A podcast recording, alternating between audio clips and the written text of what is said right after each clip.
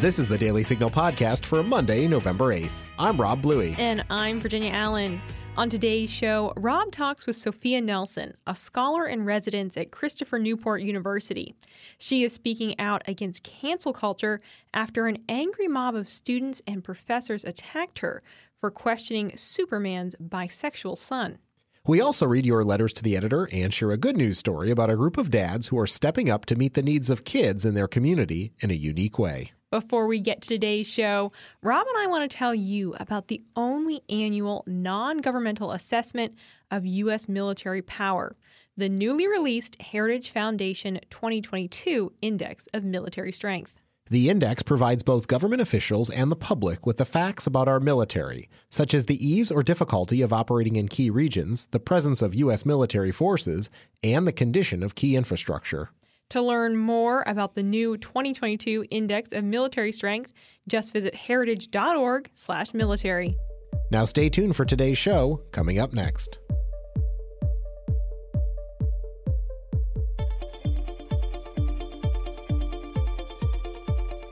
We are joined on the Daily Signal podcast by Sophia Nelson, a scholar in residence at Christopher Newport University in Virginia and a best selling author. Sophia, welcome back to the show.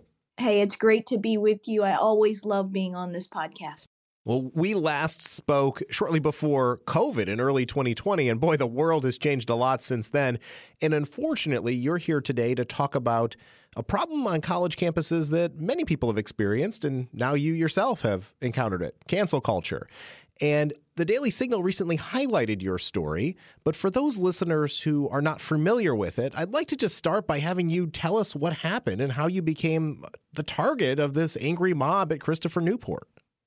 Well, again, thank you for having me because I think what you do in the world uh, through this podcast and your stories are important to highlight that there are things going on in our great country um, that we need to really pay attention to as uh, Americans and as citizens, most of all. And I am a professor uh, normally at the university, and this year I had the honor and distinction of becoming uh, Christopher Newport University's first uh, black female scholar in residence in the history of the school. So, a great honor. And um, everything was going well there to build a women's institute of politics, policy, uh, and gender. And next thing you know, I sent off a tweet. A tweet. You guys be mindful of what you're tweeting. I sent off a tweet uh, on Coming Out Day, which I had no idea that it was National Coming Out Day. I wouldn't. But anyway, I tweeted. Uh, there was a story from DC Comic Books that, in honor of this day, they were going to make Superman and Lois Lane's son uh, bisexual. And in the graphic that they tweeted out, there was an image of the young boy, uh, Superman's son, uh, in a Superman costume and grabbing um, another boy and kissing him. Well, I reacted to it, as did, by the way, millions of people on Twitter had the same reaction I did, which is first, wait a minute, what? And then the second thing I asked was, okay, how do Christian parents tell their kids about this? Because the truth is, most of them don't know how to talk about this. And that was my question. I asked the question and I got a lot of thoughtful responses back. Some, you know, unkind responses. That's what you expect with these things when you banter back and forth on social media. But what I didn't expect was that a group of LGBTQ plus professors, and one professor in particular who really uh, declares herself as bisexual, took offense at this, and they brought my tweet in the public domain, uh, my free speech, my protected speech, into the university sphere and began an assault like nothing I've ever been through. They've got a petition with over a thousand signatures to have me removed from my position. They want me out. Um, I've gotten hate mail. I've gotten threats. Uh, so much that I made a decision that I was not going to return back to the school to have a meeting with students, which is what I always intended to do. After I apologized, by the way, publicly and took the tweet down, and it wasn't enough. And so uh, we're at a stalemate now, is what I call it, where both sides are kind of retreated to their corners. And it's just an awful experience I've been through. It's just awful. I have no words. I think that for people who who are, are Christian or conservative and and, and see this, and as a parent myself, uh, seeing this in a comic strip, it didn't seem to me like it was an unreasonable thing for you to ask. So, so tell us about what what prompted you to even even you know do the tweet in the first place, and uh, and some context around it.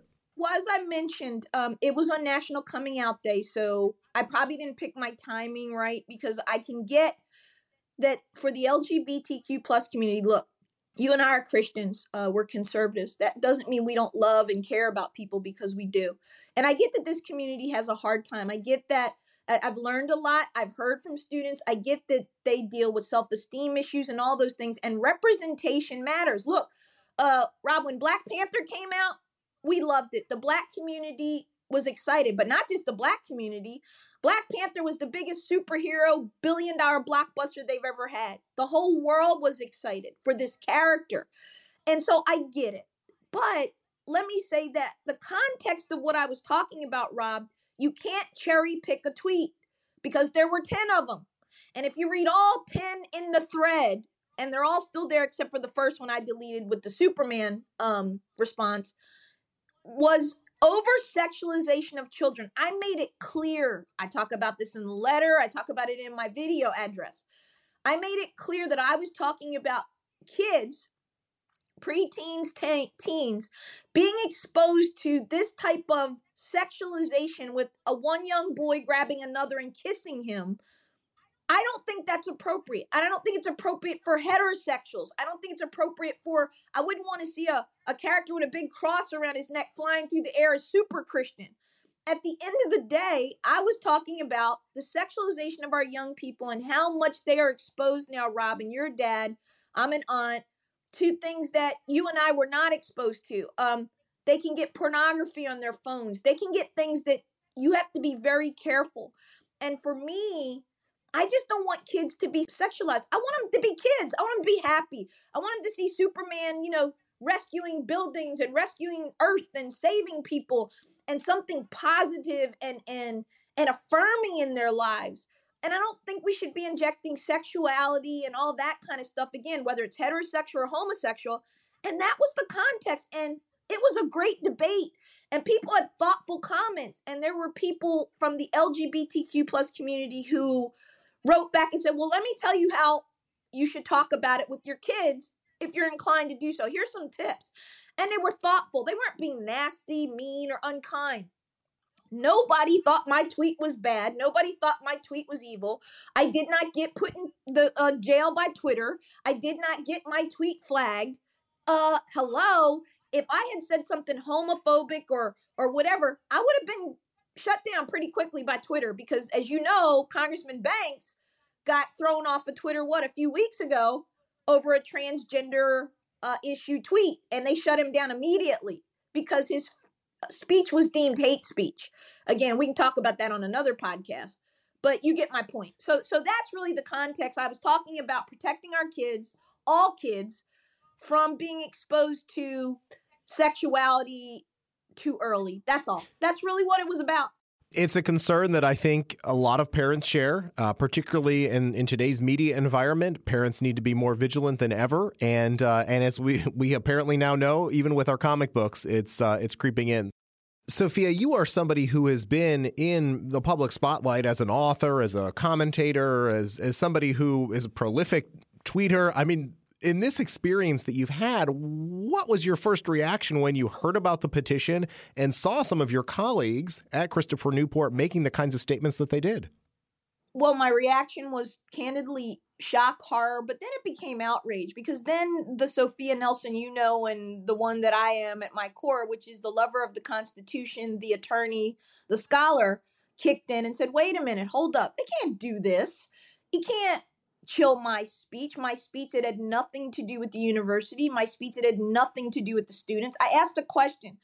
And I think most egregious of all of this, and it's been pointed out in many media articles about this situation at CNU, is that President Paul Trible, who, by the way, I, I respect, I admire, and considered a mentor, um, you know, he used to be a Republican senator from the Commonwealth of Virginia, a U.S. senator, a congressman um, family, long, deep roots in the Commonwealth of Virginia. And for Paul Trible to send out the letter that he did to students, which you have a copy of and it was in your story, uh, basically throwing me under the bus and saying how bad what I said was, and I caused damage and I caused pain, and no balance in the note to say, hey guys, yes, we're going to gather to talk about this because that's what universities do. We dialogue, we we discuss, we debate, we engage.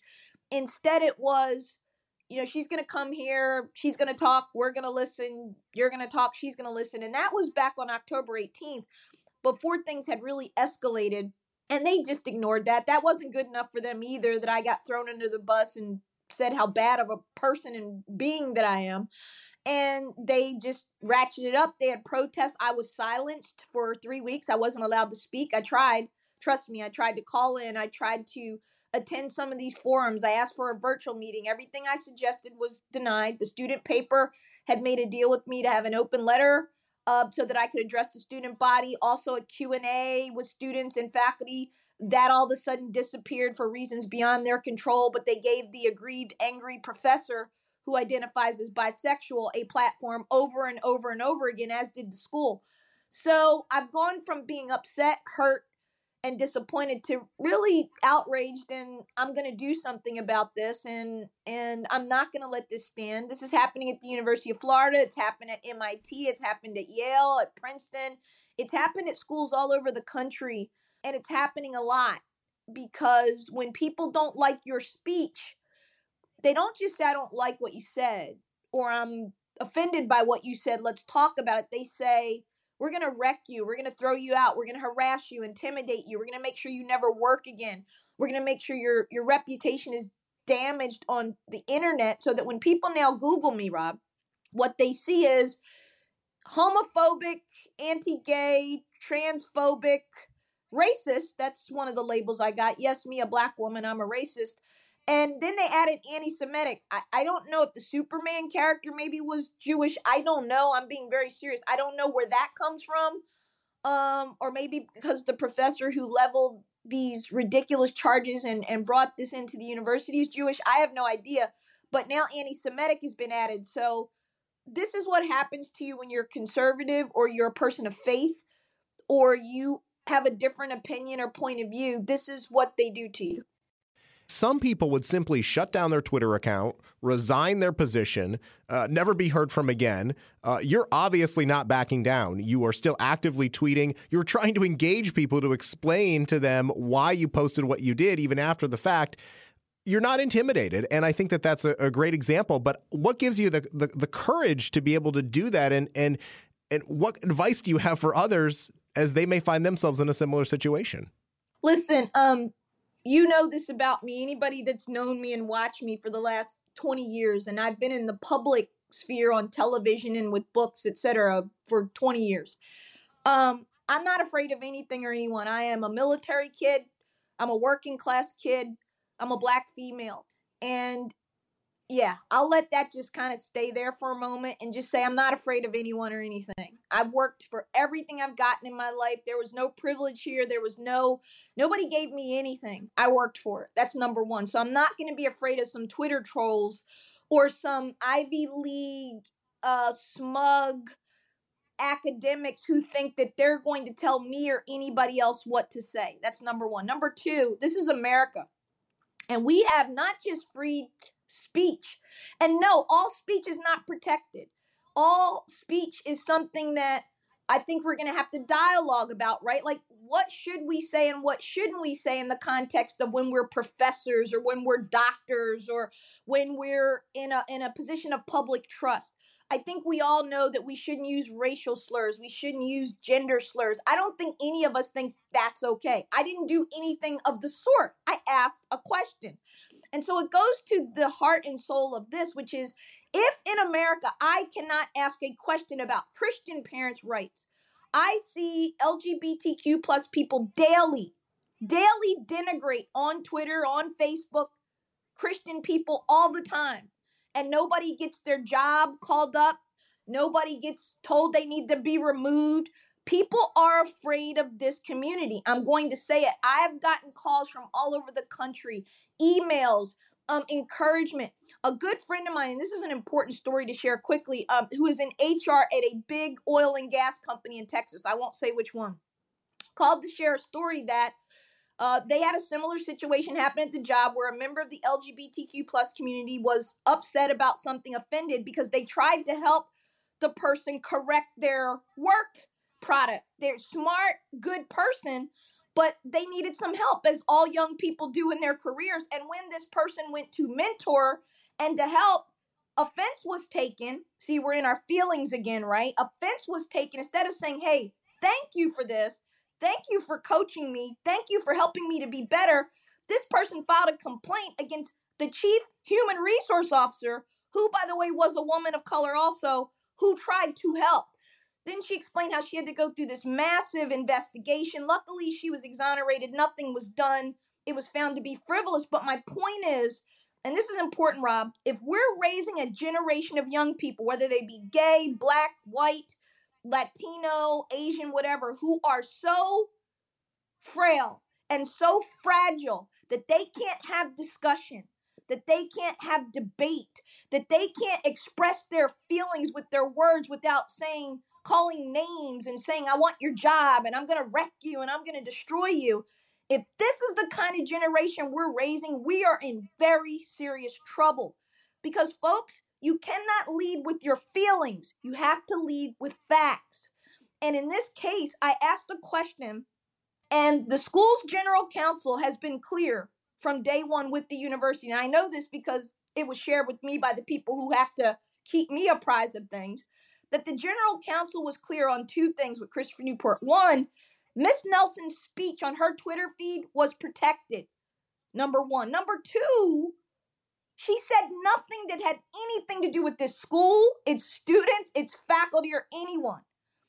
Now, none of that has been respected, as you know, because clearly they made a decision that they were going to coddle this community. They were going to let them come at me with everything on earth and run me over like a truck and not let me speak. And think of the danger of that. That someone who's had a stellar career as I have for 25 plus years in the public sphere, and now my name is associated with homophobic, transphobic. I can tell you, Rob, that I've had speaking engagements canceled already. I will lose work behind this. This will hurt me when I go to corporate America to talk because they'll see that I attacked the LGBTQ plus community and I did nothing of the sort. And then I will take a hit, not just at the school where my name is mud and no one likes me and wants me there, but I'll take a hit in everything else I try to do in my life because this group has too much power. And if we continue to allow this to happen, today it's me, Rob, tomorrow it's you, and people need to really think about that. Sophia, you wrote a, a lengthy open letter, which we will make sure to link to in, in the interview. I'm wondering, first of all, how was that received on campus? Do you think that it, it helped people understand the issue perhaps uh, more clearly? And secondly, you were supposed to go to campus on November 9th and have a, an open dialogue and you've you've since said it's it's not even safe to do so given that it's been publicized. So I wanted to give you an opportunity to talk both about the letter and uh, that appearance. So two things. Um, the letter has sent shockwaves, as you can imagine, not just on campus because um, it has been also linked in articles like yours in the Virginia Pilot, other national media, AP, etc. And and I've had professors who are afraid and I've been saying this for weeks, contact me, apologize that they signed either the petition or the first protest by this professor, which was on October 15th. Uh, she filed a Title IX complaint against me for discrimination and violating human rights. And so when people heard from me and heard how not only did I apologize twice, took the tweet down for people who weren't on Twitter, but to see the extraordinary efforts I made to talk to students to get there and how my voice was silenced, people were angry. And students have contacted me. Students have said, Well, can I call you one on one then? Because I really wanted to see you on campus and I get now why you wouldn't want to come here. I think the second thing is so so I think it's been very positive and I think it's it's been revealing to people because for 3 weeks I wasn't doing any talking and the students and the aggrieved faculty were the only ones doing the talking. I think in the second instance of why I didn't go to campus, two really important points. I didn't go to campus because after I saw the petition, um, in a news article. I think it was a Fox News article, and I finally saw the petition against me, and it said, "We want her removed and condemned for her racist and homophobic speech." That was a deal breaker for me. One, you've already got a thousand signatures against me to have me removed. You've already made a decision before you ever heard me speak a word that you didn't like me and didn't want me there. You've called me racist. You've called me homophobic. Why would I sit down and dialogue with people who've already made their mind up and labeled me and damaged my character and reputation? That's first thing. Secondly, the vile emails and and things that I've gotten that the university has in their possession and is fully aware of. I've talked to the campus uh, police chief, emailed each other, not physically talked. Um, I've said that I didn't feel safe. I've asked them what they were going to do to protect me for weeks, and I got no response. So why would I go to a school? And it might not be that a student would try to hurt me or do something like that. I don't believe that's true. But what about some aggrieved person in the community? What about someone who doesn't like my stance or doesn't understand faith and why I asked the question decides she should be removed from the face of this earth? I mean, Rob, you and I both know that any journalist, whether you're on Fox, MSNBC, CNN, wherever you are, if you write opinion pieces, we get death threats routinely now. That is a part of all of our territory now. All of us gets it. So being threatened isn't a new thing, but they publicized the date without asking me, and that really upset me, frankly, because there were security concerns raised not just by my team but by the university. Dean of students wasn't sure it was wise to have me come there. And at the end of the day, I made a decision and my family, I had to think about my family. And my 75 year old mother was in tears and was like, I don't want you to go there and they hurt you. It's not worth it. So I made a decision to err with caution. It doesn't mean I won't talk to students at some point. But what I know right now is that they're not interested in dialogue or respect or listening. What they want me to do, Rob, is come to campus so they can yell at me some more, tell me how bad I am, Tell me how wrong I am. And and and that really bothers me because free thought is the essence of America. Free faith, free thought, free speech, free assembly. Freedom is who we are in this country. And we are losing that because of progressivism and all these other woke things. And yeah, I'm saying it out loud because I just don't care.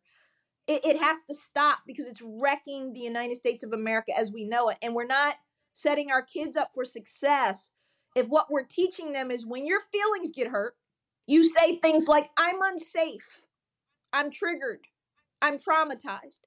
From a tweet, from a tweeted question about a fictional comic book character, you are traumatized by this?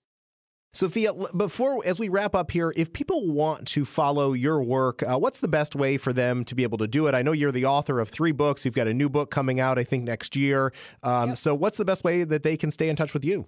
They can go to iamsophianelson.com, which is my website. But you know, if you want to have fun in your day from the moment you wake up till you go to bed, get on my Twitter feed. I am Sophia Nelson. And look, Rob, we've I really enjoyed talking to you. You're such a great host, by the way and and I appreciate the work that you do. But um, it's all about engaging and and having fun and being respectful and being provocative and and that's how we learn from each other. So, folks, engage, get engaged, ask the hard questions, ask the provocative questions, and then wait respectfully for a response and engage. Um, so, Rob, I just appreciate you. I appreciate Heritage. I appreciate all you're doing. And I know that we're going to have more to talk about soon on all of this front. So I'm looking forward to it. Well, that's great advice for all of our citizens. I think we need more particularly parents engaged in their own kids' lives, but every citizen should get engaged and encourage them to to follow you and your work. And we'll keep tabs on this story, Sophia. We welcome you back in the future as uh, as things develop, and wish you all the best. And hopefully, no more incidents of uh, cancel culture at Christopher Newport. No, but I, I do know it's going to be addressed, and I do know that this is not going to go away, and I do know that my constitutional rights are at stake as well as yours. So if God has put me in this moment, and I've said this on Twitter, if God has put me in this moment, I will stand in this moment and I will be a freedom fighter for this new, what I call this new America that is developing because of our racial and demographic changes, etc. And I'm going to fight for those founding principles that I believe in and free thought, not free speech, but free thought is at the essence core of who we are. And I am not going to let this moment pass without me making sure that they know that they should never, ever do this to anybody again and that I was the wrong one for them to do this to. Sophia Nelson, thanks so much for being with the Daily Signal podcast. Thank you.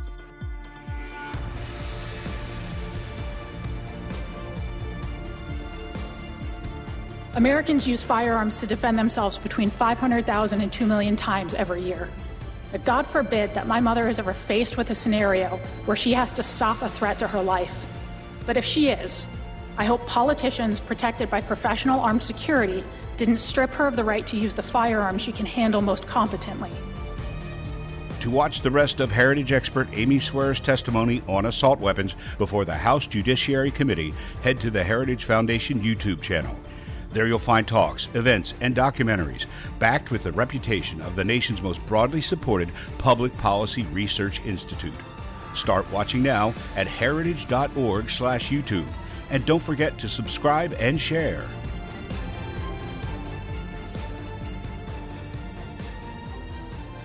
Thanks for sending us your letters to the editor. Each Monday, we feature our favorites on this show. Virginia, who's up first?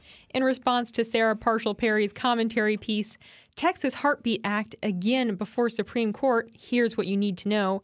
Harold Harmon of Georgia writes I read your article today about the Texas Heartbeat Act with great interest.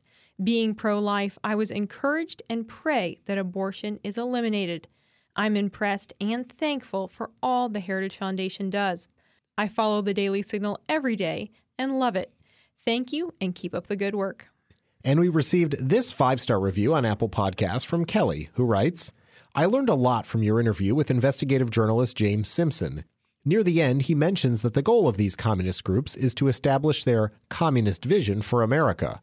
I'd love to hear more about what exactly that vision is so we know simply how it compares to the founding principles of this great nation. Thanks again for these important podcasts. Your letter could be featured on next week's show, so send us an email at letters at dailysignal.com.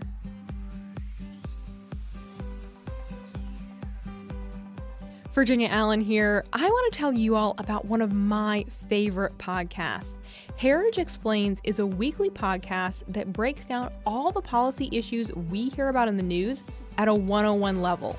Hosts Michelle Cordero and Tim Doescher mix in news clips and music to tell a story but also bring in heritage experts to help break down complex issues. Heritage Explains offers quick 10 to 15 minute explainers that bring you up to speed in an entertaining way. You can find them on Apple Podcasts, Google Play, Spotify, or wherever you listen to your podcasts. We even put the full episode on YouTube. Virginia, over to you for today's good news story. Thank you so much, Rob. A group of dads in Shreveport, Louisiana have taken it upon themselves to stop the violence at the local high school. After 23 students were arrested for fighting at Southwood High School in a matter of three days, many students were scared to go to school. Father Michael Lafitte says his 16 year old daughter was visibly shaken over the violence. So, on a Sunday night in September, he and four other dads formed a plan for how they could step in and keep students safe at school. Lafitte recently told the story of how Dads on Duty was formed during an interview on The Drew Barrymore Show. So, opposed to other people stepping in, uh, this group of fathers here, we just decided to say, you know what? Let us be the first ones to take back our campus. Uh, who other than to step in the gap and to parent our kids than the actual parents? With permission from the school, they formed Dads on Duty to act as a patrol at the school. And on Monday morning, the five dads showed up on campus. Dads on Duty has now grown into a group of fathers who take shifts at the school every day. Michael Morgan is one of the original five fathers who formed Dads on Duty. He says the kids were a little resistant to the dads being on campus at first, but that changed quickly, he told Barrymore. When we first got there, we um, kind of received a little rebellion, but it was because the fact that they hadn't seen love. Um, now the kids are, um, uh, the students are more so responding to us. Um, uh, we learned that uh, some of the children come to school with issues at the home. So um, when we talk to them, we try to freshly open them up and we try to let them know that we love them. Mm. And now we're starting to get uh, students. I went to a game the other night, and I had probably 50 students walk up to me, really? um, just saying, just just saying how much that they appreciated, you know, that we were there. After CBS News did a story on Dads on Duty, the video went viral. Now, other schools and districts are asking how they can create a similar program. Dads on Duty father David Telsey says they are excited to watch the program continue to grow. We are planning to expand and uh, move to other parishes and other districts, and uh, we have, I think it's like, I think about 40 dads at this time. There has not been an incident of violence at Louisiana's Southwood High School since the fathers arrived on campus. Students told CBS News that having the dads there has changed everything. I immediately felt a form of safety. We stopped fighting, people started going to class. The dads have no plans of stopping their work. They have launched a GoFundMe to help keep the program going. You can contribute to that program by searching for Dads on Duty USA GoFundMe. Virginia, it's so good to hear about the work that these fathers are doing. I'm a big supporter of having parents involved in their kids' education, and this is literally taking it right to the schools to make sure that they're safe and they're getting what they need at school. Absolutely. I loved what one of the dads said, Michael Lafitte. He said, "You know, this is really the role. Who better to take care of our kids than than us, the parents?" And gosh, that is so true. Yeah. Well, let's hope other fathers and mothers step up and do the same. Absolutely. Well, we're going to leave it there for today. You can find the Daily Signal podcast on the Ricochet Audio Network. All of our shows can be found at dailysignal.com slash podcasts. You can also subscribe on Apple Podcasts, Google Play, or your favorite podcast app. And be sure to listen every weekday by adding the Daily Signal podcast as part of your Alexa Flash briefing. If you like what you hear, please leave us a review and a five star rating. It means a lot to us and helps us spread the word to other listeners. And be sure to follow us on Twitter at Daily Signal and Facebook.com slash The Daily Signal News. We hope you have a great week. The Daily Signal podcast is brought to you by more than half a million members of the Heritage Foundation. It is executive produced by Rob Bluey and Virginia Allen. Sound design by Lauren Evans, Mark Guiney, and John Popp. For more information, visit dailysignal.com.